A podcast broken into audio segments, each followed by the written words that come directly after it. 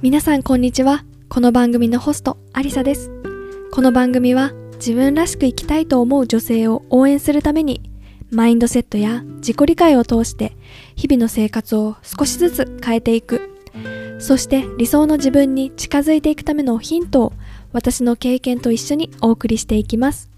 なりたい自分をイメージして今一緒に踏み出しましょう。それでは始まります。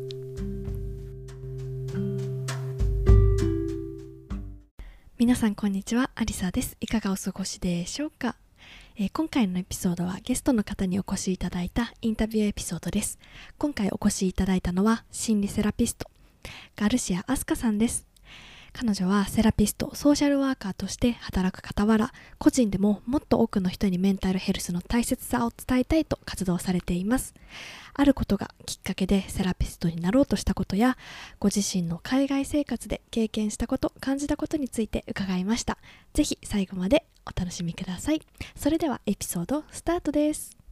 今回も素敵なゲストの方にお越しいただきました。南カリフォルニア在住で心理セラピスト、ソーシャルワーカーとして活躍されているガルシアアスカさんです。本日はどうぞよろしくお願いします。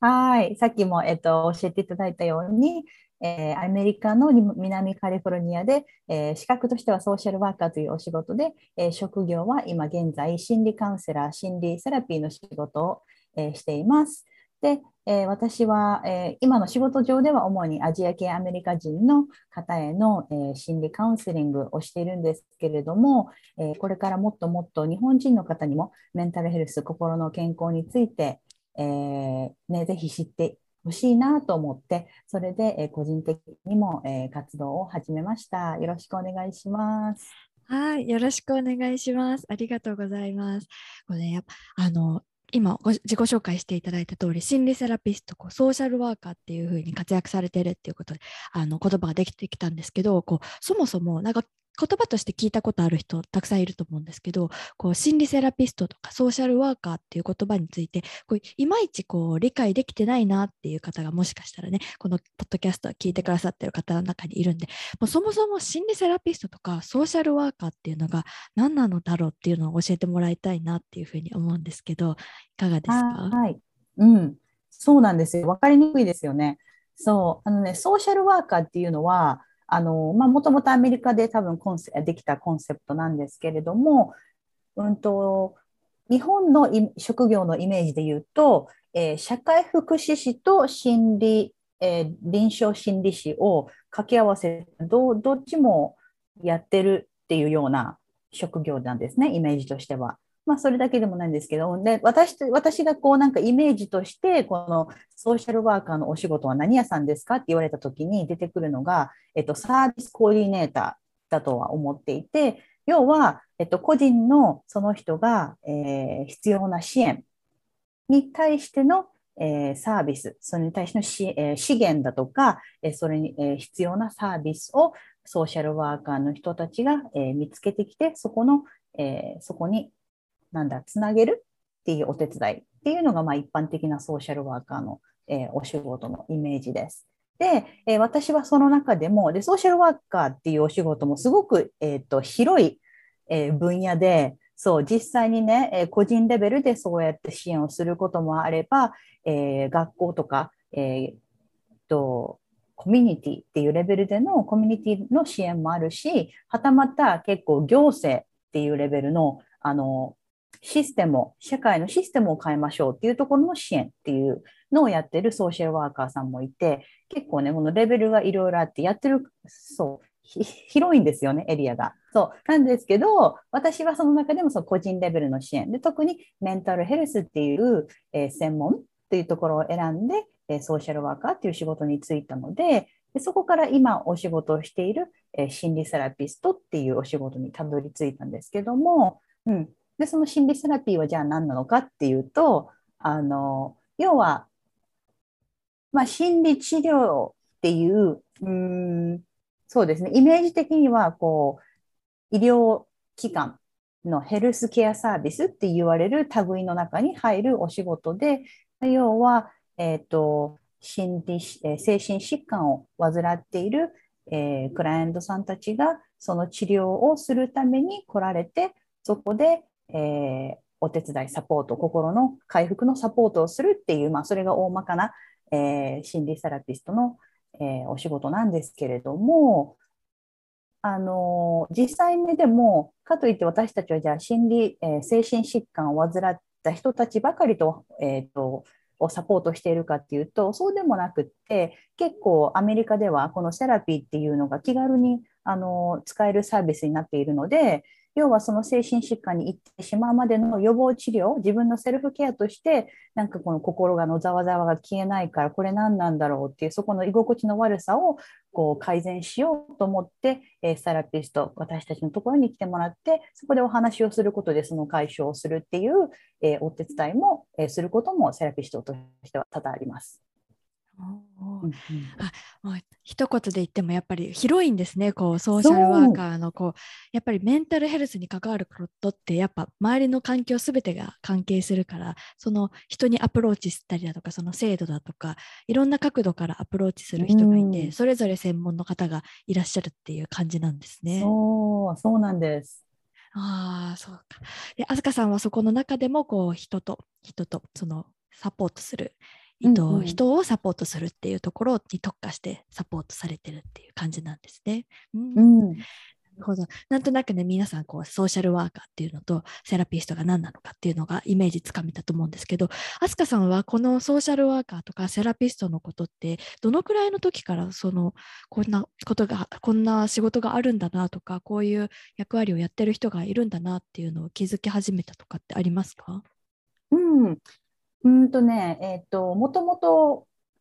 えっと、セラピストとかカウンセラーっていう仕事には興味があって、でそれは何でかっていうと、私は家庭環境で、えー、父親がうつ病に、えー、私が小学校の低学年の頃にうつ病にかかったことがあって、でそれ以来あの家族でこのうつ病と向き合うっていう、その家庭環境の中で育ったので、なんかこう自然と、うん、なんかこうなんでこのなんで急にお父さんこんなになっちゃったんだろうとかって、やっぱりそこの興味から、なんか心の動なんか心の仕組みとか心理学とか、あの、うん、なんかそういうところにやっぱり常に目がいっていたとは思うんですね。そうで、私は、えー、っと短大にまず、えー、海外留学で短大に、えー、来たアメリカの短大に来たのが最初の留学経験なんですけども、でそこから自分の進路を考えた時に、何がしたいかなって考えるしたいのかなって考える期間があって、でそこでやっぱり振り自分のこのあの振り自分を振り返ってみて出てきた興味が、あ、やっぱり私はこの家庭環境で育ったから、なんか、うん、なんかもっともっとこうどうやってこうやって心 の, の悩みを抱えている人たちのサポートができるのかなっていうのに興味があるなっていうところから、あ、じゃあまずは心理学学んでみようって思って、でそこで大学編入した時に心理学を専攻したんですね。 そ, うでそれで心理学を学んでいくうちに、で、まあ、その当時からそのカウンセラーさんっていう、えっと、存在はなんとなく知っていて、で私もあの興味があったし、あのやっぱり留学生活でいろいろ心が苦しいっていうところ時があった時に、あ、じゃあちょっと利用してみようって私も思ったことがあって、でそれでカウンセリング の, あの学校にあったカウンセラーカウンセリングの機関だったんですけど、そこ使ってみたりして、あ、カウンセラーさんってこうやってなんか心のなんていうのかな、心のなんかモヤモヤとかざわざわとかっていうものをなんかなんかこう解消してくれる人たち、お手伝いをしてくれるんだなっていうのがどんどん分かってきて、でそれでやっぱり、あ、じゃあ私もそういう仕事をしてみたいなと思って、そうそうそれでカウンセラーカウンセリングセラピーっていうものにもっと興味を持ったっていう感じですかね。そうで、ソーシャルワークっていう分野に関しては大学に大学の時にはあまり知らなくって、でもあのまたその大学卒業時に次の進路を考えてた時に、何がしたいのかなと思ってたら、やっぱりカウンセラーになりたいっていうその思いがずっとずっとあった中で、こうじゃあ大学院に行かないとダメなのかなって言って探してたんですよね、学校を。そう、そしたらその時にポンと、私はその大学を卒業してからえー、した時にいたところがアメリカのハワイだったんですけども、そうハワイでだから大学院を探そうってなった時にたまたまポンって出てきたのが、えー、ソーシャルワークっていうハワイ大学のソーシャルワーク学部っていうあの学部があって、でそれこに、まあ、たまたまお友達とか知り合いが行ってたから話を聞く機会もあったんですけども、その話を聞いてたらソーシャルワークっていうのはそういうメンタルヘルス、心のあのサポートをするお仕事もありつつ、えっと、要は困ってる人たちのトータル支援っていうことができる職業、プロフェッションだっていうことがを聞いて、なんか私はそれで、うん、なんか個人の支援って私は心の健康のケアが大事だからそこを集中したいけども、結局その人のトータル人生の幸せって心の健康だけじゃなくて生活の質だったりとか、自分その人が住んでらっしゃる家庭あ環境だったりとか、いろいろが全部やっぱりねあの影響して関わってくるから、そこをトータルコーディネートで支援できるってすごい魅力的だなと思って、そうそう、それでソーシャルワークに進んだっていう感じですね、私は。ああ、なるほど。なんかそこにソーシャルワークを専門として扱う学部が学科があるっていうのがすごいですよね。で最初にこう短大に行った時もアメリカに来られたっていうことだったんですけど、日本、うん、日本で学ぼうと思ったけどなかったから来たのか、それともアメリカの方が何かいいかなと思ってその最初のこっちにアメリカに行こうと思ったんですか？まあ、一番最初は本当になんか私は英語がなんか好きだったから、あの日本の高校生の時とか日本の当時にいる時から英会話教室とかに通ってて、なんかそういうなんか異文化が楽しいなって思ってたところがあって、そうだから本当に一番最初のきっかけは英語が喋れるようになりたいっていうのと、なんか英語が喋れる環境で暮らしてみたいっていうので留学を選んだんですよね。そうそう、でそこからそうあの次の進路を考えていくときに、日本の大学に行く、アメリカに残るって考えたときに、なんか私の中では、いやもうちょっとアメリカで自分の英語の能力もまだまだだし、ここでこのまま試したいと思ってアメリカにいる道を選んだという感じですかね。ああ、なるほど。じゃあ最初の興味はもう英語が好き、うんうん、なんかもっともっと喋れる自分になりたいっていう、うん、そういう興味とか探求心からアメリカに実際来たと思うんですけど、その実際来てみてどうでしたか？うんうん、なんか初めて長期でアメリカに暮らすタイミングだったのかなっていうふうに思うんですけど、どんなことを感じました、うん、当時？でもね、一番最初やっぱりハワイに、私の一番最初の留学先がハワイだったんですね。で、まあ、そこからちょっと移るんですけども、うん、最初はハワイで、そうだからその当時の私からしたらね、結構天国だったんですよね。やっぱりその環境的には英語を喋れる、えっと、環境だけども、やっぱハワイってアジア人の方も多いし、このなんていうのかな、うん、本当にでも印象的に日本人の方に優しくしてくれるっていうコミュニティだったので、それは本当にありがたかったっていう意味では、すごく自分の中ではもちろんその英語が喋れないからあれができないこれができないっていうそのなんていうのかな、最初の苦労はありましあったけども、なんか全体的に見たら、うん、なんかすごく自分にとっては、ま、なんかこ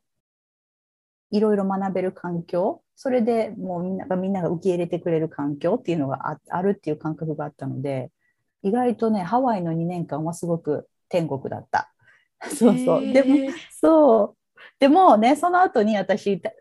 ハワイ行ってから、えっと、大学の編入にテキサスに行ったんですね。だからテキサスに行った時はさすがに文化がやっぱり違ったから、 そうそこのねギャップはありました。うん、ちなみにどんなところが違いましたか、うん、テキサスは？テキサスはね、まず本当に基本のアクセントとかイントネーションがまず違うんですね、英語って言っても。だからもうその土地に降り立った瞬間に、私英語分かってたはずなのになんか聞き取れないっていうことがそう起こって、まあ、あと多分ねハワイの人たちってもちろん英語がベースの言語なんですけども、あのすごくこの外国人とかツアリストとかね、やっぱ英語が喋れない人たちにもこう分かりやすいようなちょっとブロークンイングリッシュ、ちょっとなんか砕けたような英語で話すっていう文化もすでにあるから、やっぱり私にとっては聞き取りやすかったんでしょうね、ハワイの時は。だけどテキサスは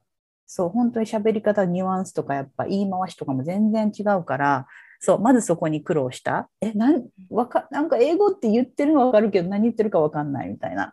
そうそうそう。そう、だからやっぱそこがね。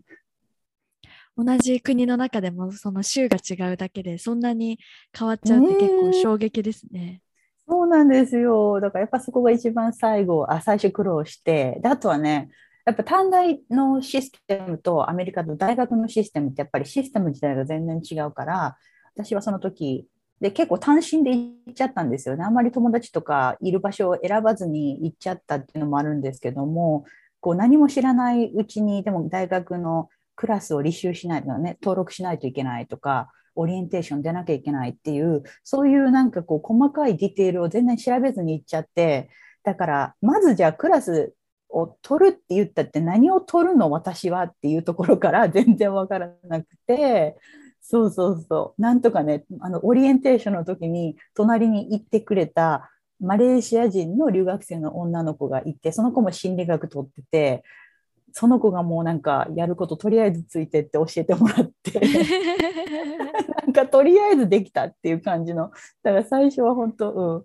ん、よくやったなって感じでした。いやーすごいですね。なんか本当にその環境が同じアメリカっていう国でもハワイでなんか私のイメージでハワイってすごいこうあのゆったり気候もよくってゆったりしていて人たちもうこうリラックスしているイメージがこうあって、でそこからこうまた違う州にテキサスに行った時にそこはそこでまたいい文化があるんだけれども、なんかこうハワイとのギャップにえ何これっていうところにドキドキしながらまた新生活っていうところもあって、で学ぶことは、ね、その心理学だったりとかその心のことを学ぶっていう関係、自分もなんか動揺するけど学ぶこともそこのがテーマになってるっていうところ、なんかすごく不思議な体験をしたんじゃないかなと思って、うんうん、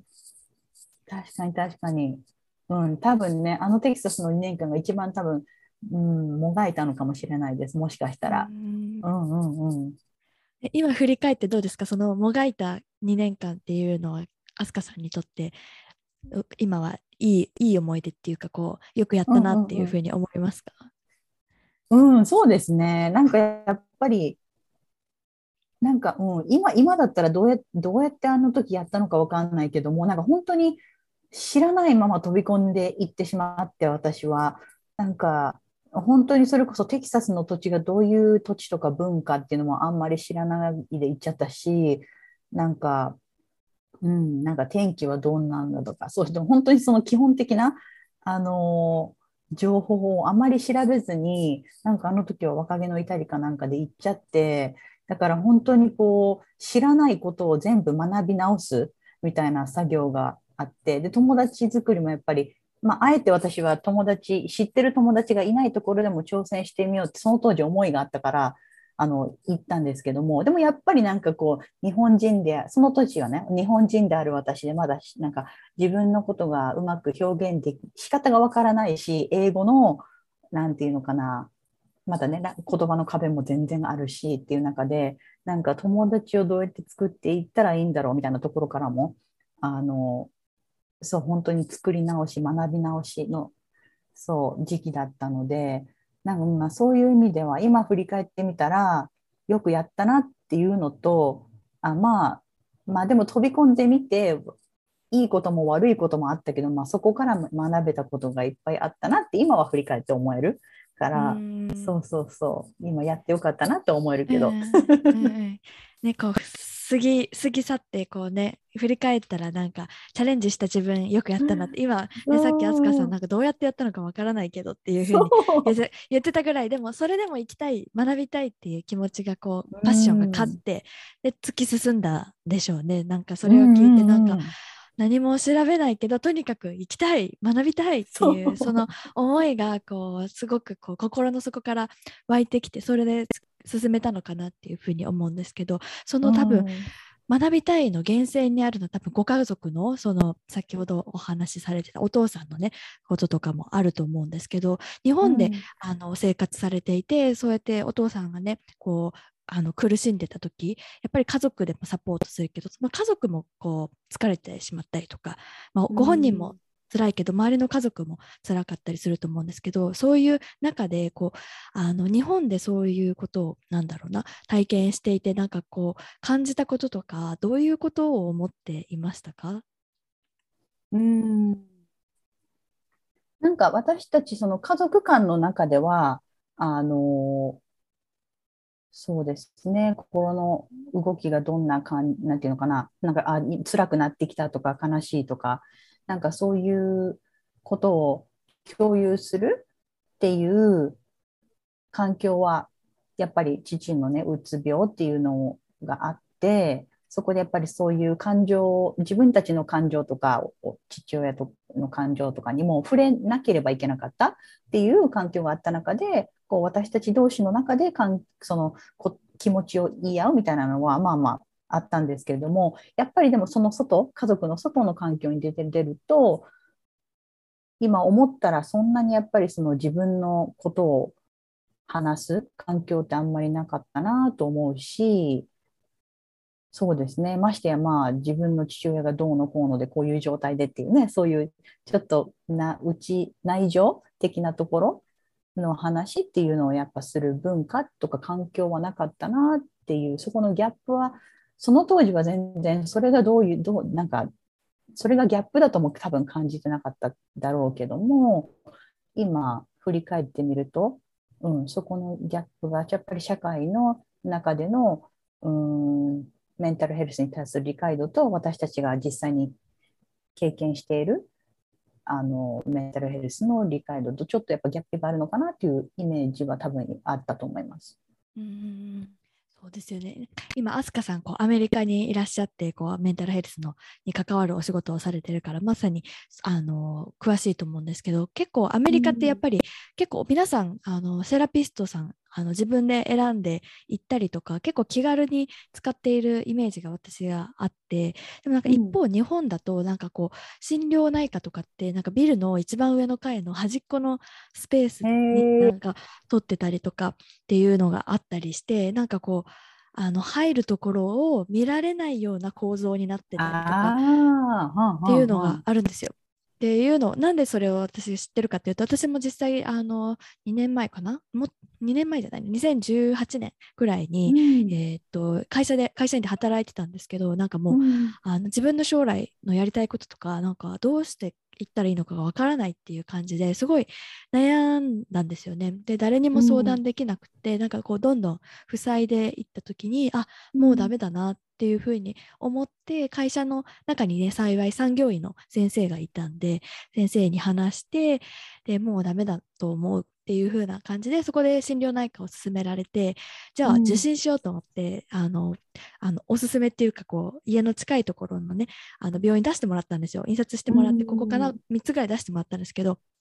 さんけんともかけたらにかげつまちですみたいなことを言われたんですね。うん、で今行きたいのににかげつまち、うんね、とか思って、で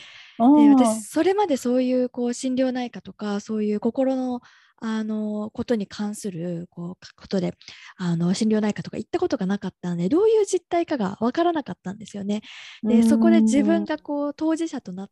た時に、あ、世の中こんなに悩んでる人がいるんだっていうところに気づいたんですよね。にかげつまちってことはもう毎日誰かが来てるってことですよね。ねから本当に何件か電話してごけんぐらい電話してやっとあの来週来れますっていうところがあって、なんかあのこれだけ日本でこう病院はたくさんあるんですよね。やっぱりあるんだけれども、こんなに予約取れないほどこう人がたくさんの人がいろんな事情で悩んでるんだなっていうのを知った時に、なんか自分もそうなんですけど、なんかこんなに悩んでる人がいるんだっていうのがすごく衝撃的で、なんかそれをこうなんかあんまりオープンじゃない心療内科行ってるんだってなかなかこう皮膚科行ってるんだとかっていうのは話したりするかもしれないですけど心療内科行ってるんだってなんかあんまりこう友達とかと話さないなと思って、あすかさんから見て日本のその環境とこうアメリカに住んでみて思う違いとかってありますか？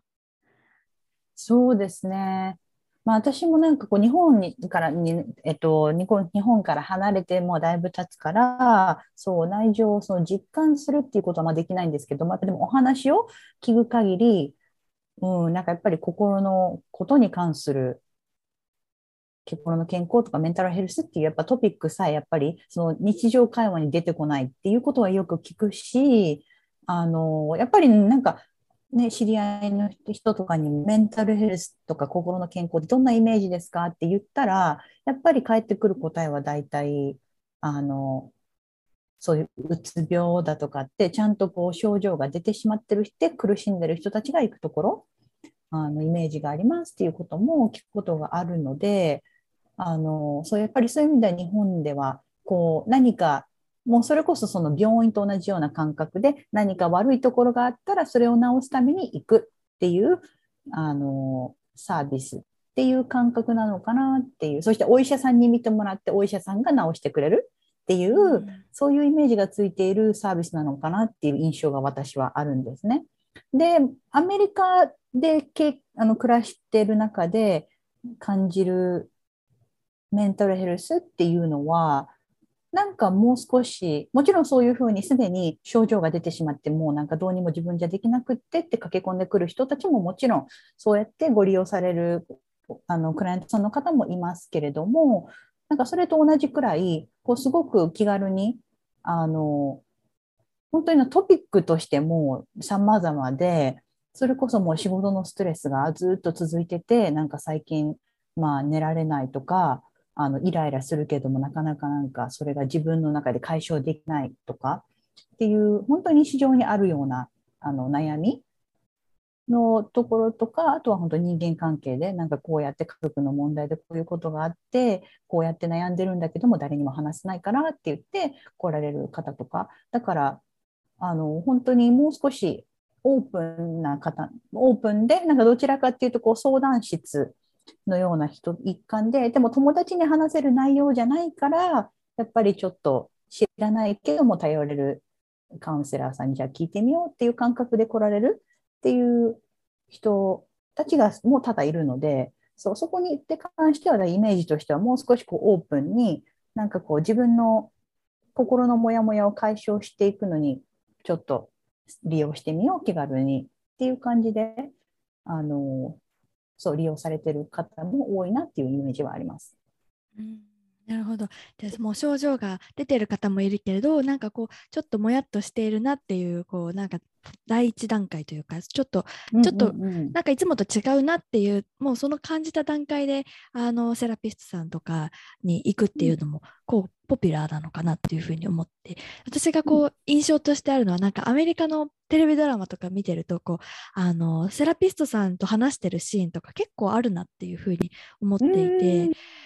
でなんかこうセラピーの予約があるから帰るみたいなことを言ってたりとか、あとはあの僕のセラピストあの紹介するよってこうカードビジネスカードを渡してるシーンとか、なんか私それを見てなんかこれがこういうシーンがこうドラマに入ってくるっていうことはこれが日常なんだろうなっていうふうになんか思ったんですよね。うんうんうん、でなんか日常じゃなかったら多分入れ込まないですよね。うんうんうん、なん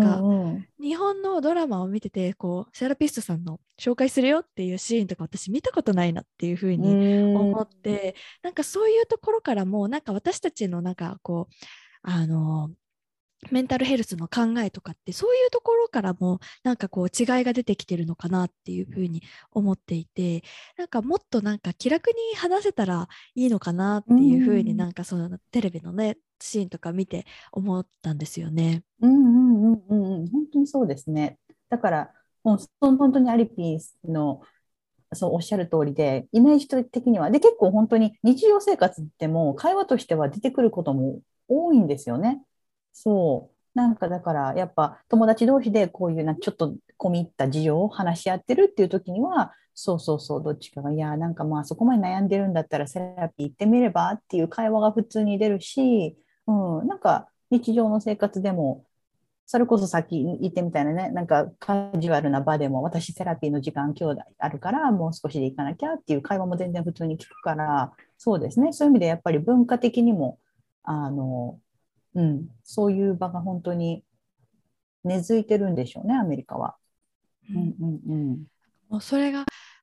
なんかすごく私の中では衝撃的で、なんか自分が特にメンタルヘルスについて考えた後にそういうドラマを見ると、なんかそういうシーンこんなに入ってるんだっていうのがなんかすごく印象的で、なんかそういうところからもなんか人々にこうメンタルヘルスのことをセラピストのことを話すのは別に特別なことじゃなくて、こうあのジムに行くような感覚で、ジムで体を動かすのもこうリフレッシュする一環だと思うんですけど、それの別の方法としてセラピストとかそういう人とあのセッションをするっていうのもこう一つの手段として、うん、こうなんかあの自分を整える方法として皆さん活用されてるんだなっていうふうに思った時に、なんかもっとこれが日本になんか入ってきてこうあの広まったらいいのになっていうふうに思ったんですよね。なんか特にこう今日本に住んでる人ももちろんなんですけど、こう日本に住んでてだけどこう海外に行って結構あの精神的にこう疲れちゃうっていう人もいるのかなっていうふうに思っていて、あすかさんもご自身もこう日本から、うん、あの海外アメリカに出られてこう自分の、うん、あのメンタルヘルスだったりだとか、あとはそのクライアントさんとのセッションの中でこう海外日本で生まれ育った人がこう海外に出て行った時にこう苦しむというかこうこうもやもやしてる、どんなところになんかこの人たちっていうかどういうところに引っかかってる人が多いのかなっていうふうに思いますか？うーん、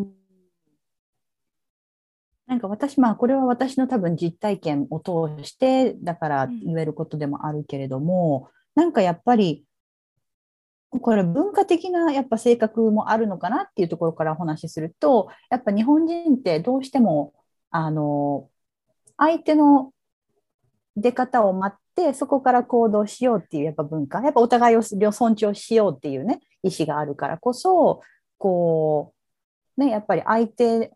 相手の態度を見てからこっちで決めよう、でそれでいい方向にねあのなんかお互い分かり合えたらっていうところの性格からすると、やっぱりどうしてもこうそのままでアメリカの文化にボンって入ると、アメリカの中で結構自分のことを主張を、まえっと、求められる環境では、そこで結構そのギャップが生まれてしまって、そこに対応 で, できかねてなんかしにくくなって、どうしたらいいかわからないっていう、そこからこうどんどんどんどんあ私なんかなんかコミュニケーションうまく取れないんだとか、なんかやっぱりですね、自分のね母国の言葉じゃない言葉を話してやっぱ生活をするわけだから、そこでやっぱり自分の少しでもちょっと自分が言いたいことが相手に伝わってないなって思うと、そこで落ち込んでしまうとか、うん、なんかやっぱりそこのあの本当にちょっとしたそういう落ち込みなんですけれども、でもそれをにじゅうよじかんねあの異国の文の中で生活するっていると、やっぱりそういうストレスって溜まっていくんですよね、知らないうちに。そうだからそこでなんていうのかな、どんどんどんどんこうあの人とコミュニケーションを取ること自体が億劫になっていって引きこもりがちになってしまうとか、私本当になんかテキサスのそれこそいち学期目がそうで、そうやっぱり自分が知らない文化にボンっていって、まあ、それは良かったけど自分で決めて、やっぱりなんかこう分かってくれないって思う、思ってしまう自分がいたから、なかなか英語とかもね、だからそうなるとやっぱ友達とかも別に会いたい気分じゃないしって思うと、一人で週末も寮でね過ごしたりとか、そうやっぱ引きこも引きこもっていて、やっぱねそれはまあ人のなんかこうなんか自然な心のさ、なんていうの仕組みですけれども、そうやっぱりね嫌なことには目向けたくないしって思っちゃうと、そうやって引っ込み試合になっちゃったりとかって、そうそうそう。そこが続いていくのがやっぱりこの慣れていく過程で苦しいところなのかなって、そこがもしかしたらあの人によってはそういうストレスが溜まっていくと、あのもしかしたら自分でも手に負えないような症状として出てくることもあるのかなって思ったりします。うーん、そうですね。なんかやっぱり文化的な自分のこう意見を求められるっていうのが結構やっぱりアメリカだったり他の海外ではあるのかなっていうふうに思って、であなたはどう思うって言われてもなんかえ私の意見聞くのみたいな、なんかいきなりねなんかそんなこと言われてもなんかどうしようみたいな、いやあなたとなんかみんなで考えようよみたいな、なんかそういう風なねあのなんていうんですか、学校の教育だったりとかして過ごしてきたから、いきなりなんかあなたはどうしたいとか言われてもなんかあなんか言わせてくれるのでもなんかそんなことをなんか準備してないからなんかえそんなにいきなり振られても困っちゃうよみたいなのがやっぱ正直あると思うんですよね。ねあるある、うん、で私も実際こう、 こうやってイギリスにこうあの住んで働き始めた時になんか結構序盤で働いて、うんき始めた序盤で、で、アリサはどう思うみたいなことをいきなりなんか、ふとこう仕事してる時になんかポロポロっとした会話の時に隣の人から振られて、えみたいな、私の意見みたいな、なんか、なんかどうしたらこの、うんうんうん、これがスムーズに運ぶと思うみたいななんか話をしてて、うんね、入ったばっかだしみたいな、私のね、うん、頭の中では入ったばっかだし、私になんか意見求められるとは思ってないんで別になんか流し聞きして普通に仕事してたらでアリサはどう思うって言われておっとみたいななんかうーんとねみたいななんかいきなり そ, そっか私の意見聞いてくれるんだってなんかポジティブに考えれば私の意見も一意見としてこう耳を傾けてくれるっていうのはいいところだと思うんですけどなんかいきなりなんか日本で私会社で働いてた時ってなんか私の意見とか別に興味ないって感じだったんですよね。なんかもうこうなることが決まっていてなんかもう会社の上の人が決めてなんかそれ通りにやっていくっていうスタイルで働いてたんで私がこれは非効率だって思ってもそれはやらないといけない私の意見は別に求められてない、はいはいはい、なんかもう決められたことを決められた通りにやればいいみたいな感じで過ごしてきたんでなんかそういう文化でずっと働いてきた人がでどう思うとかいきなり振られるといやそんなえどうしよう、ね、びっくりしますよねびっくりしちゃうんですよね。でまたそこでその文化的な違いもあるしその英語こう母国語じゃない言語であの自分の意見を述べるってなんかダブルパンチでなんかどうしようみたいなうんうんうん、っていうところでなんかうまく言えないでうまく言えないとまたあ私なんかうまく言えなかったダメだったっていう風な感情が湧いてきてでもう話したくないもうあの聞こえないふりしようみたいなそういうねなんかサイクルに入っちゃうんじゃないかなっていう風に、ね、さっきアスカさんが寮でこうもうちょっと話したい気分じゃないっていうのはすごい気持ち分かってやっぱりなんか自分の意見求められるなら話したいなとは思う一瞬思うけどでもうまく話せるような自信ないし、うんうんうん、なんかその意見、うんうん、私の意見が正しいのかも自信ないしみたいなところが、うんうん、ねやっぱね日本の文化で育って海外にこう移った人にはこう最初に引っかかる部分なのかなっていうところですよね。ねえあとやっぱりなんかこう性格のやっぱ違いも彼らって彼ってまああとアメリカ人とかヨーロッパでもちろん同じかもしれないですけどもなんかこう自分の目の前に出てくるその言葉を頼りにコミュニケーションを取る。その日本人ってやっぱりその心のその裏の気持ちを書いて、じゃあどうやって本当はどうやって思ってるのかなっていうことをベースにか、ね、結構コミュニケーション取ったりする文化ってそこの違いがあると思うんですけども、やっぱりそこの一番最初はやっぱそれに慣れてないとね、なんか彼らが私が何も言ってないから、あじゃあアスカ興味ないんだってじゃあ思われて。だからなんていうの例えば別に仲間外れにするっていう意味じゃなくてもあじゃあアスカは興味がないからじゃあ、 あのここはいいやってね例えばあの何かグループがあった時にそこに入れてもらえなかったっていうことがあったとすればで私はそこであ仲間外れにしたって思って思っちゃうかもしれないけども彼らからしたらアスカは興味なさそうだからそれを別にプッシュする意味もないからじゃあ僕たちはねっていうなそこのやっぱりコミュニケーションの性格の違いとコミュニケーションの違いみたいなところからどんどん誤解が発生していくっていうところもやっぱり一番最初の異文化のなんかチャレンジだったりも、ね、するかなって今どんどん思い出してきました。うんいやそうですよね。なんか捉え方っていうなんかどんどん自分の角度でしか私たち見れないからなんかさっき言ったように、うんうんうん、何も言わなかったら興味ない別にねさっき言ってたみたいになんかまわざわざ無理やり連れていくのもそれはそれでね尊重してないことになるから、うん、その違う考え方が違うっていうのもこう尊重してくれる文化だから別に興味ない人は来なくていいよ、うんうんうん、興味ある人だけ楽しもうねっていうなんかその違いがこうなんだろうあのよくっていい意味でよくって日本だったらなんか一応全員誘ってみたいななんか、うん、うんどうしようかなって思うからあ来たかったら来てねなんか来にくいのかな何か来にくい理由があるのかなみたいなそういうなんていうんですか心理を探るようなことがあると思うんですけど、なんかそういうの一切ないですよね。なんかあ、ね、行きたかったら行くっていう行きたくなかったら行かないっていう、ただそれだけ、うんうんうん、なんかそれがそうそうそう、その決断でなんかこの人は嫌だとかそういうなんかそこにはつながらなくて、ただ予定がどうとか、うんうんうん、興味がどうっていう、ただそこでバシッと切るっていうところもうなんか慣れないとなんか、うんうん、本当しんどいですよね。ねえ、そこね本当に分かってないとどんどんどこ結構 内, 内面内在化自分のなんかパーソナルに取っちゃってね、そこからどんどん辛くなっていってしまうから、うん、そうですよね。なんか意見をはっきり言うっていうところもなんかそのあの言われたことがなんか例えば仕事をしてるシーンとかでこうあの何か私が仕事をこうやった成果物が何かこう趣旨とずれていたときになんか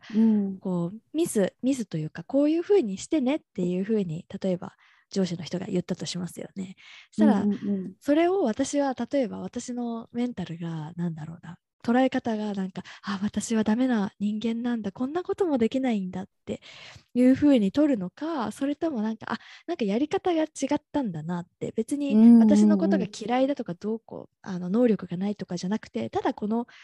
このやり方が違っただけなんだなっていう風に思えるかって結構なんか違うなっていう風に思っていて、なんかそういうところもなんか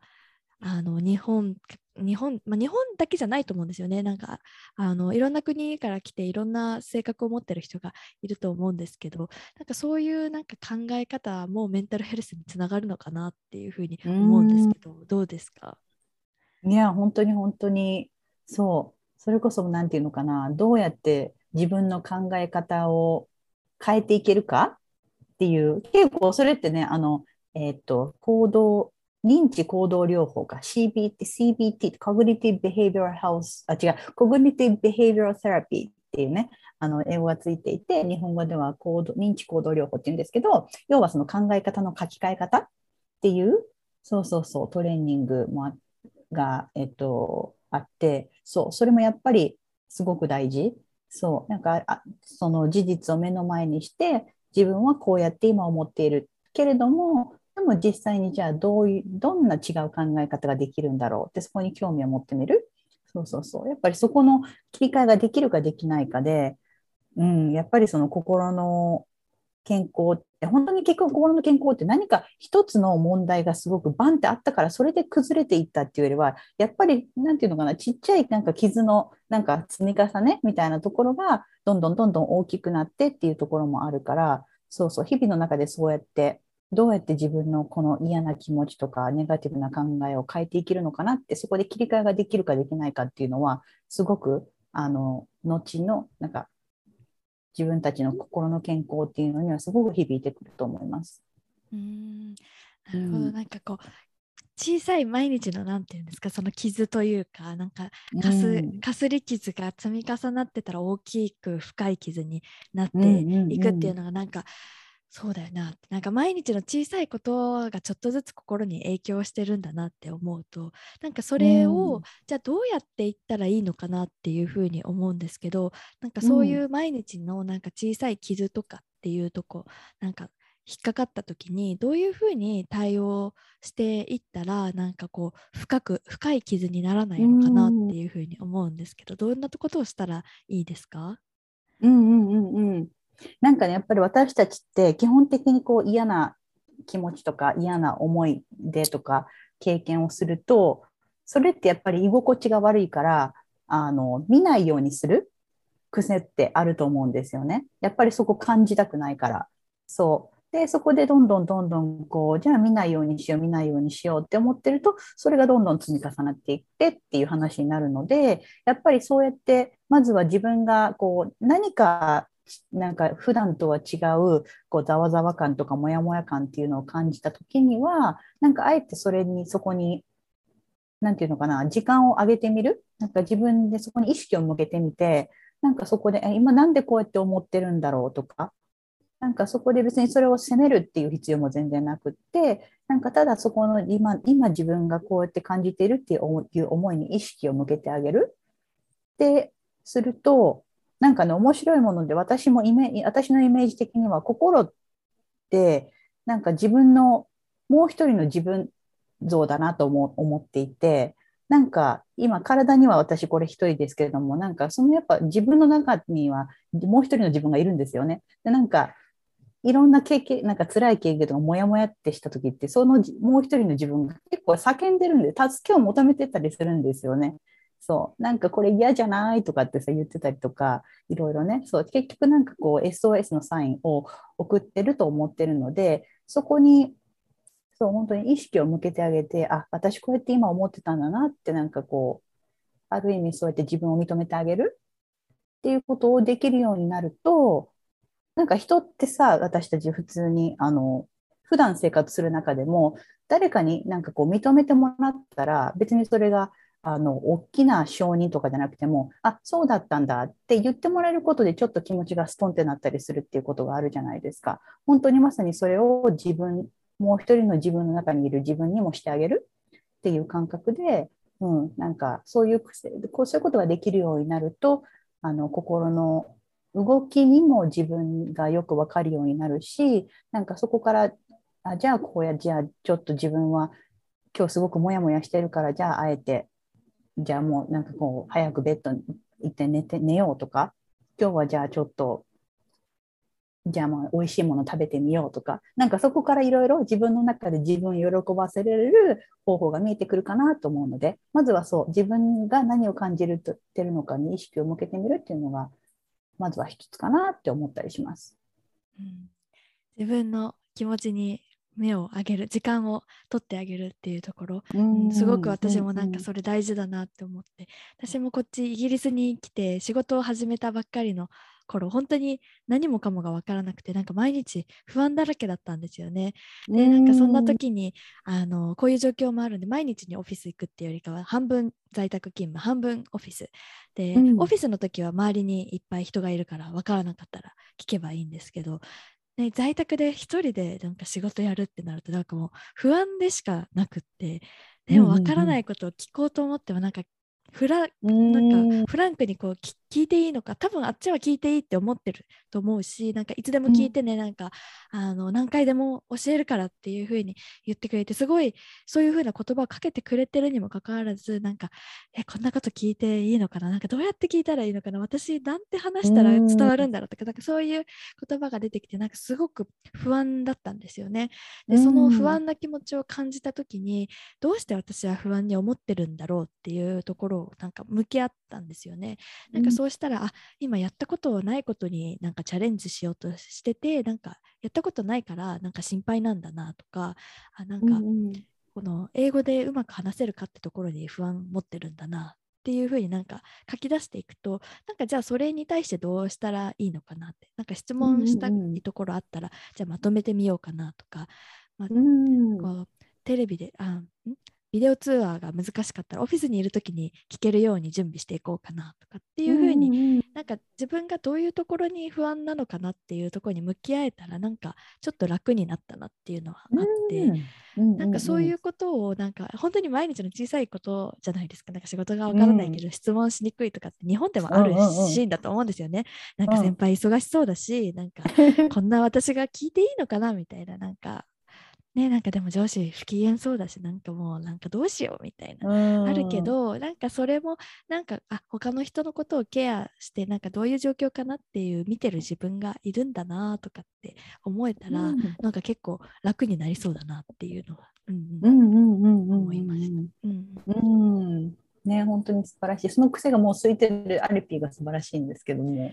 これもやっぱりあれですね、なんか悩んそのやっぱ私も適応障害になって、その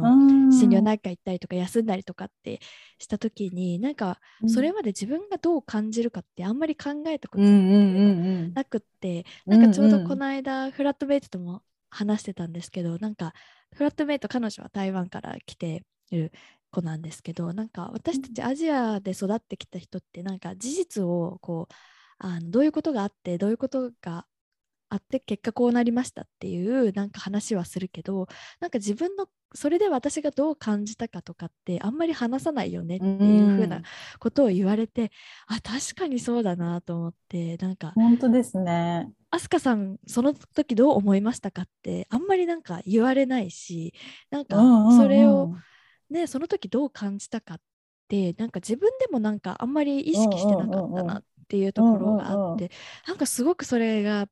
新しい発見で私の中で、うんうんうん、でなんかそこに気づけると面白いなっていうふうに思いました、うんうんうんうん、いや本当に本当になんか私もでも実際に本当これ最近のことなんですけど、自分の中でね、なんかこうジャーナルがいいってよく言うじゃないですか。だから私も日記つけてみようって何回も何回も試したけど、やっぱ苦手だったんですよね、ずっと。それはなんで苦手かっていうと、なんかじゃあ自分のなんか日記にいざ何かを書こうと思った時に、え、何、何書くのって自分からなんか何も出てこないっていう感覚がすごくあって、なんかそれってやっぱりその時その当時ってなんかこう自分の感情とか気持ちっていうものにあまりフォーカスできてなかった時ってやっぱりえ、何、何感じてるって別に何も感じてないしってやっぱ感覚になっちゃうんですよね。そうそうそう。だから本当にそれって別に何かそれが悪いとかってことでも全然なくって、やっぱりそれも癖なんかやっぱり習慣だから、そう今までそうやってね育ってきた習慣がなかったらやっぱりそこには意識向かないし、そうでもやっぱりそこに意識を向けることでなんていうのかな、自分の中での気づきっていうものができてくると、そこから対応できるオプションっていうのが広がるっていうのではすごく私はやっぱりそう自己、自己理解と自己気づき、セルフ、セルフアウェアネスっていうのはすごく大事だなと思うので、そうだからね最近私し始めたジャーナルがえー、っとねあって、あ、そうまず 1, 1行目は、まあ、英語なんですけど I am feeling って言って、この feeling をまずね自分の中で探すんです。なんて感じ、感じてるか。でそのに行目は I am feeling this because 私は今この感情を感じてます、なぜならっていうところからちょっとずつ深掘りしていくんです。じゃあなんで私こうやって思ってんだろう今って。そうでそれをに行さん行書いて、でそのさ次に I am feeling this way、違うわ、なんだっけな。だからこの感情を感じているから私はじゃあこれからこの気持ちに対してどうしますっていう I am going to なんだ because of this feeling I am going to でそこからまた私がじゃあこの気持ちに対して何ができるかっていうのを連ねるっていう、そうそうそう、このジャーナルをし始めてから少しずつ、あ、意外と私こんなこと考えてたんだっていう、なんかすごく自分の発見につながるっていうのは私も実感してるので、そうそうそう、そういうもしね日記っていうのがあの習慣化されている人が興味がある人があったら、そういうところから始めてる見るのもいいかもしれないです。こういうふうにこうメンタルヘルスの扱うお仕事をされてるあすかさんもそうやってこう自分の感情にあこういうふうに思ってたんだなって気づくっていうことは、私たちもみんなねそういうことやった方がいいですよね。そうなんですよ。でしかも私そう本当にこれ最近気づいたんですけど、こういうね対人支援業、セラピーとかカウンセリングとかもちろん先生とかコーチとか、ね、全部対人支援業ってやっぱり人をの役に立ちたいっていう思いでやってる職業だから、究極に他人優先を強みにしてる仕事なんですよね。だから本当にそういう意味ではそう私たちこそ対人支援業をなりわいとしている私たち、私たちこそ自分の感情とかけ離れがちなんだなって気づいて、だから本当にそこは意識的にそうやトレーニングを自分たちもしていくってすごい大事だなってそう思ってます最近。うーん、なるほど。もうセラピストさんにもセラピストさんがいるってこうあすかさんに、ね、前聞いた時にあ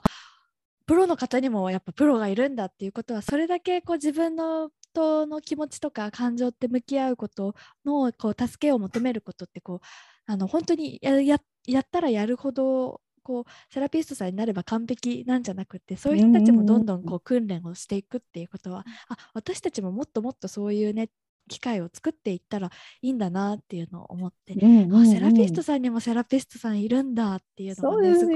くね、なんか新しい発見でなんかあすごいなっていうふうに思ったのと、さっきアスカさんが言ってたジャーナルのね書き方すごいいいですよね。なんかこう、うんうん、I am feeling because ってこう、こういう感情感じてますな、どうしてそういうふうになってるんだろう、じゃあそれをどういうふうにこうしていきたいんだろうっていうふうなのを考えたら、なんかすごく自分の感情と向き合うし、じゃあこれからどうしていけばいいのかって、なんか見通しが立つと私たちなんか落ち着くというか、そうそうそう本当、なんかあこうしていけばなんか不安になったり、こうなんか気持ちがザーザーするときって、なんか目の前が真っ暗でなんかこうどうなっていくのかわからないから不安なのかなって私の中では思ってて、なんか不安だとしてもなんかちょっとでもこう光が見えたり、こういう風にしていけばいいのかなって、なんとなくでもいいから見通しが立つと、なんか結構精神的に私落ち着くなっていう風に思っていて、なんかそこにアプローチしていくっていうさっきのジャーナルのやり方ものすごくいいなと思って、私も真似しようと思いました。うんうんうん、ぜひぜひ。そう、なんかやっぱその作業がなんか私が普段最近感じてるのが、やっぱりあの普段生活してる中でどうしても外に意識が行きがちだから、そう、なんかそういう意味ではいつも他人とか周りのことに気を張っているっていう状態 な, なんですよね、私たちって。だからそれをあえて自分のこうやってジャーナルとかで気持ちを振り返るっていうのは、結局なんかそれがこうなんか自分に帰るっていう作業なのかな、自分に戻ってくる、戻れるっていうことをする作業が、なんかこう自分軸に戻るっていう言葉とかね、よく最近言いますけども、そういうことなのかなと思って。でやっぱりその自分本来の自分に戻ってくると、なんか、まあ、これは本当に感覚の話ですけども、なんかすごくふわっと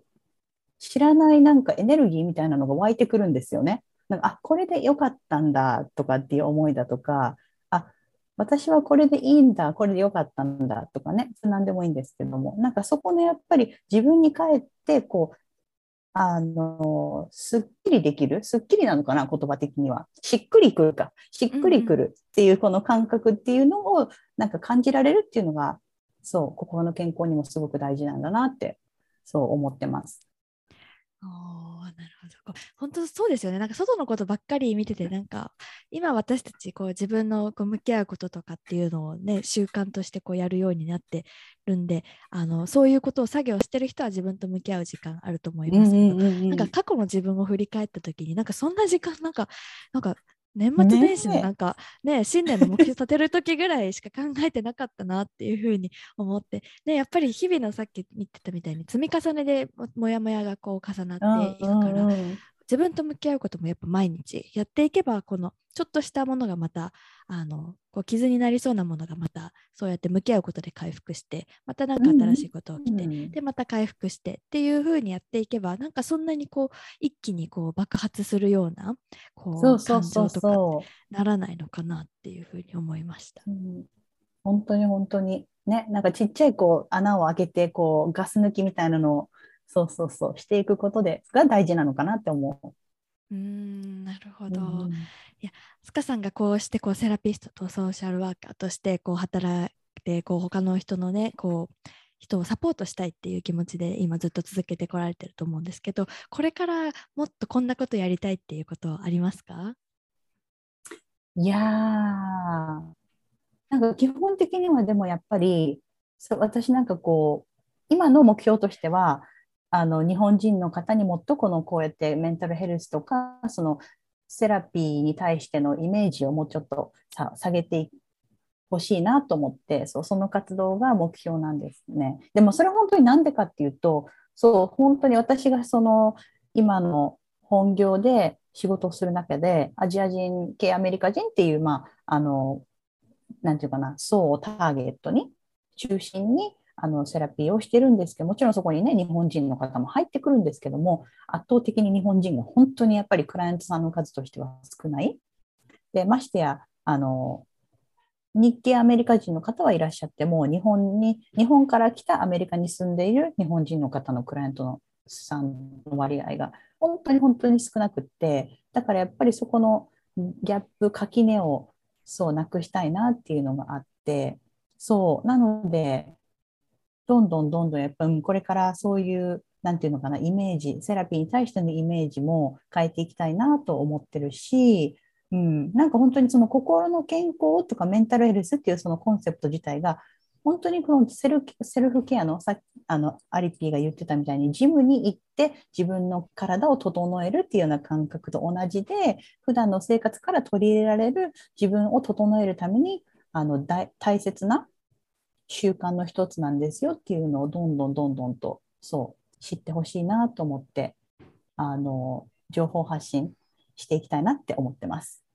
はい、あ, ありがとうございます。ちょうどね、その今情報発信っていうところもあったんですけど、こう愛塚さんがこうやっぱ言ってた日本のね人ってきっとアメリカにたくさんいるはずですよね。カリフォルニアにもたくさんいるはずだけれども、んそんだけこうこうクライアントさんとしてセラピーに行こうっていうふうに思う人が少ないっていうことは、やっぱりまだまだこう行くことに対して抵抗があるとか、そもそもそれが何か知らないっていうところもあるだろうし、そこをねもっと飛鳥さんがこう広げて、あもうちょっとジム明日ジムで明後日セラピー行こうかなみたいな、なんかそんなねくらいの感じになったら、本当にもっともっといろんな人がこう、さっき自分に戻るっていう言葉を言ってましたけど、自分に戻って自分に戻ったらこうもっと自分のやりたいこととか本当にやりたいようにこう人生を生きられるのかなと思って、本当にセルフケアって大事だなっていうふうに思いましたね。アスカさんがね今こう今日お話ししてくれたこととかね、もっとこうアスカさんのことを知りたい、アスカさんがどんなことを教えあのこうシェアしてるのかなっていうふうに知りたいって思った方はどこにとどこでアスカさんとつながったらいいですか？はい、えっとインスタグラムのアカウントがあって、私の名前アスカ エーエスユーケーエー のえドットで、私の、えー、名字ラストネームガルシア ジーエーアールシーエーあ、違う。ジーエーアールシーアイエー で、えっと、アカウント名でインスタグラムやってます。で、あとは、あの、毎週、あと、これはアメリカの西海岸の、えー、時間なんですけれども、毎週水曜日の午後ごじに、えっと、メンタルヘルスに関する知識や情報をお届けするっていう、えっと、Facebook グループをやっていて、その名前は Bright Days Circle っていう名前なんですけれども、そこでもどんどん毎週、あのメンタルヘルスに関する情報を共有していますので、はい、そちらもそちらもぜひチェックしていただければなと思います。はい、ありがとうございます。ブライトデイズサークルってもうなんかもうすごい素敵な、もうその名前を聞いただけでなんか未来がちょっと明るくなりそうなありがとうございます。そうそう思ってほしくて、素敵な名前だなと、うん、なんかもう伝わってきますよ。なんかすごい素敵な名前だなと思ってあの飛鳥さんのインスタグラム、そしてこの Facebook コミュニティブライトデイズサークルのあのリンクはこのエピソードの概要欄に貼ってありますので、ぜひ飛鳥さんのねつながってもっともっとメンタルヘルスのことだったりだとか、飛鳥さんがどんな活動をされているのかっていうところをねチェックしてほしいなというふうに思います。ということでね、本当にメンタルヘルスとかもっともっとね飛鳥さんと話したいんですけどね、もうフォーエバーになってしまうので今日はね。そうなんですよ。そうすごくねやっぱり私たち誰にでもね関わってくるこのメンタルヘルスっていうトピックスで、そこを、ね、あのメインの活動としてねされている飛鳥さんからね今日はお話聞けて本当に嬉しかったです。今日は本当にどうもありがとうございました。こちらこそお招きいただきありがとうございました。